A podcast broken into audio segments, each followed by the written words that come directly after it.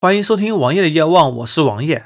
今天是二零一七年的二月七日，在最近几周，我的另一档节目《生活相对论》将会连续六期说到减肥和健身。减肥和健身已经成为人们生活中必不可少的组成部分。而在健康饮食的观念下，越来越多的企业开始推出减肥食品。比如说，可口可乐公司即将于今年的三月二十七日在日本上市一款可以减脂的可乐。它宣称该可乐中零热量。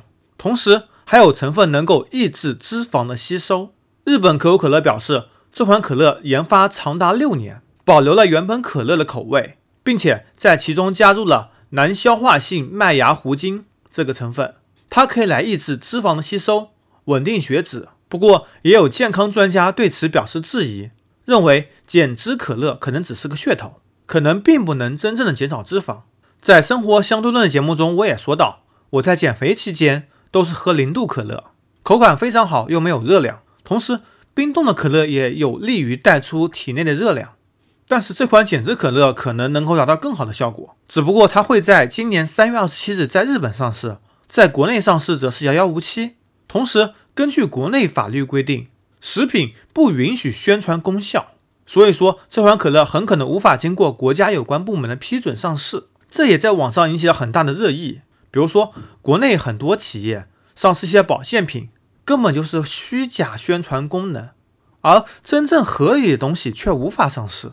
国内的制度是否存在一些漏洞？当然，这不是今天我们讨论的主题。我们讨论的重点还是如何能够喝到饮料，并且不增重。现在看来，可能无糖饮料是唯一的解决方法。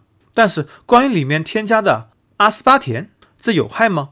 阿斯巴甜在分解过程中可能会产生少量的甲醛，所以很多人认为阿斯巴甜摄入过多可能会引起一些问题，比如说视力下降。如果摄入过量，可能会诱发其他疾病。但是我们要知道，我们不能抛开剂量来谈安全，在一定量的摄入剂量之内，是对人体是没有危害的。任何东西都不能过量嘛。